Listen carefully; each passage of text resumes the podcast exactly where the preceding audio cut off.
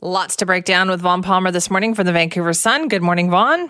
Hey, good morning, Simi, and I'm listening to your news reports on the Stats Can population figures, and I, I just thinking, talk about a good news, bad news story for the provincial government. The good news is British Columbia, of course, is a magnet for yeah. Canadians and for visitors or arrivals from other countries. Uh, that isn't quite the story. The last time the New Democrats were in power in the 90s, you had people leaving BC at one point. So fabulous news, and the government rightly can boast that uh, it's made BC a, an even more attractive place to live.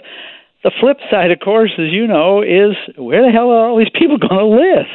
We're yeah, not building exactly. enough housing for them, and that's a huge challenge for the government. But, uh, you know, uh, as I say, it's also a good news story for the government. Is that also why you would have somebody like David Eby in charge of that? Is we need to get this done? Absolutely. Look, uh, we got the throne speech yesterday. There was a kind of grudging admission in it that the New Democrats haven't made nearly enough progress on housing affordability, even though they've done a lot of things. Uh, the number that they used in the throne speech was 85,000 people came to BC just in the first three quarters of last year. So it'd be hundred thousand for sure. Uh, and they said, yeah, uh, the big problem is the housing supply, and we have to do something about it. Now, what are they going to do about it? You're right. David Eby is in charge. The throne speech has the government still committed to working with local government to expedite housing approvals. I don't think there's anybody out there that thinks that's going to be enough. Certainly not David Eby. He's talking about legislation to start pushing approvals through using provincial government powers. But that isn't coming this spring. That legislation will be in the fall. So, you know, the the throne speech, it's true, th- Simi is the government agenda for the entire year, but there's some stuff that this government's going to be doing, and we're not going to see it until the fall.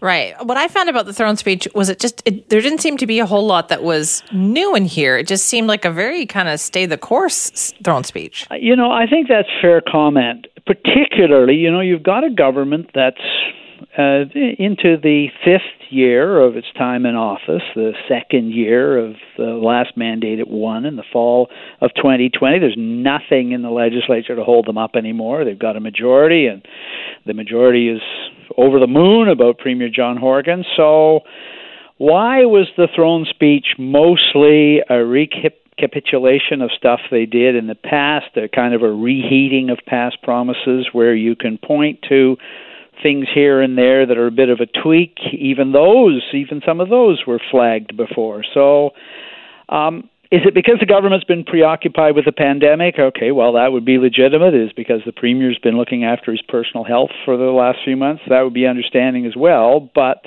when you add it all up, there's not an awful lot of news in this throne speech. No, there isn't too. But I guess you just don't really know what's going to happen this year. Maybe they gave up trying to predict what was going to happen in a year.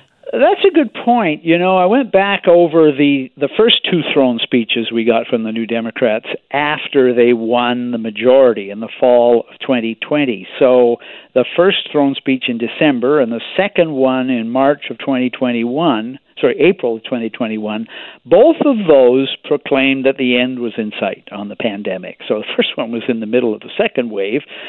The second one was in the middle of the third wave, still to come Delta and Omicron. Maybe they learned their lesson about premature victory laps. They're going to leave it to Dr. Bonnie Henry, and they're not going to say the end is in sight this time. And no economic plan. Well, again, you know, I, I they announced the premier announced, and he, he trumpeted it when he talked to reporters later. There's a big economic plan, an economic vision for the future of British Columbia coming next week, and you know. it took the Liberals a long time to acknowledge that they've lost the election, but this to me is a bit of an example of the New Democrats being reluctant to announce they won the elections. Uh, an economic plan in year five, and just a plan, by the way, you're not actually getting implementation right away.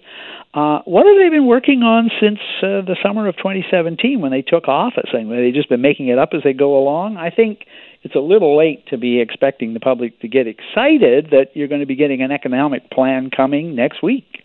Yeah, well, I guess we'll have to wait and see what the plan says too. Um, also, this com- com- combining of ministries, uh, so, this was pretty big, and we're going to be talking about it a little later on the show too. Yeah, so there's, you know, there's an old kind of observation about politics, which is that when governments get stuck, they reorganize. And That's a good one, you, though. You got a major reorganization announced yesterday. So we're going to get a brand new standalone ministry. They're breaking up the forest ministry and taking out all the land and resources stuff and making that as a new standalone ministry. So that's a major reorganization. According to John Horgan, the bureaucracy has been working on it all year, so like 12 months of hard work. And I'm sure the bureaucracy has been working hard, but it's not going to be clear like a new ministry, wow, that's exciting. And they and then they're taking all the child care programs and they're removing them from the Ministry of Children and Family Development and they're putting them in the education ministry because child care is now kind of early education for children. So okay, I get it, but reorganizing the government takes enormous amounts of time and resources, and it often, Simi, means that those ministries don't get a hell of a lot else done because they're busy reorganizing, moving files and programs, and making sure everything adds up and all that. So I don't see that as being a sign that the government's on top of things. I see it more of a sign of a government that's going, oh, we don't really know what to do about this, so let's reorganize it. Hmm, okay. And question two, talking about the housing supply issue, what was this cooling off period? So this is something that the the finance ministry actually announced or indicated she thought was a good idea last year and it does make sense. So we get these frenzied bidding wars oh, yeah. for new Crazy. housing. And people, yeah, they they waive inspections, they go way over the asking price, and they get you know stuck with a, some housing that may not be great. So, in order to cool those frenzied bidding wars, the government is going to bring in a cooling off period that effectively will legislate a backing out period for bidders. So you bid, your bid gets accepted, but you get a chance to back out if you have second thoughts or you know maybe you do do an inspection, right? Makes sense. I've also heard, however, from people in the industry that it will have unintended consequences. And one of those is that uh, is that the people who are selling their place are probably also buying another place, unless they're leaving British Columbia, and people aren't doing that. So those people will be on the hook um, for being able to close the deal on their new place because the deal hasn't been closed yet on the old place.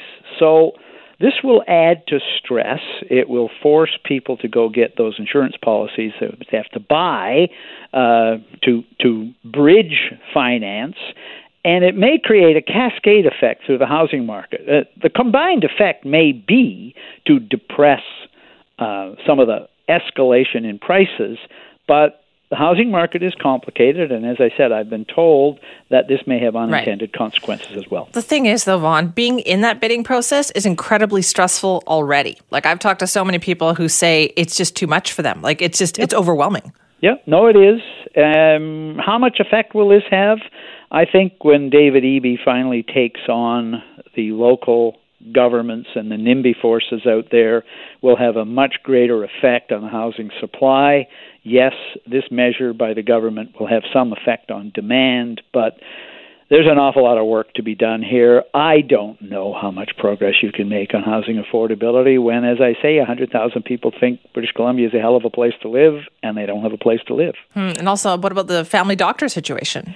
So they mentioned that too. An interesting acknowledgement. Uh, they said that not enough British Columbians have family doctors. Well, this problem, and we talked about it recently, has really been roiling the provincial capital region because you've had family doctors leaving and you've had some walk in clinics closing and a real shortage underscored here of family doctors. So, what are they going to do about it? Well, the throne speech repeated that primary care clinics and urgent care clinics are the answer. I again, I've heard from people that need a family doctor who think that isn't the solution and it's causing problems for them. Uh, the other thing is, uh, well, Ottawa needs to step up and make a greater contribution right. to financing. Look, the provincial government's right about that, right? The federal government, healthcare started off as a 50 50 proposition, and it's now like 80 20, with the provinces paying most of the, of the money. All the provinces agree on this, but again, what kind of leverage do they have persuading a federal government that was just reelected and that has doesn't have majority a majority in parliament, but it has majority support in parliament? How do you persuade that government that they should basically ship more cash to the provinces, which will then take credit for improving yeah, health care? Right. And all Ottawa gets stuck with is the bill and having to take on more debt or raise taxes. So true. Vaughn, thank you. Bye bye,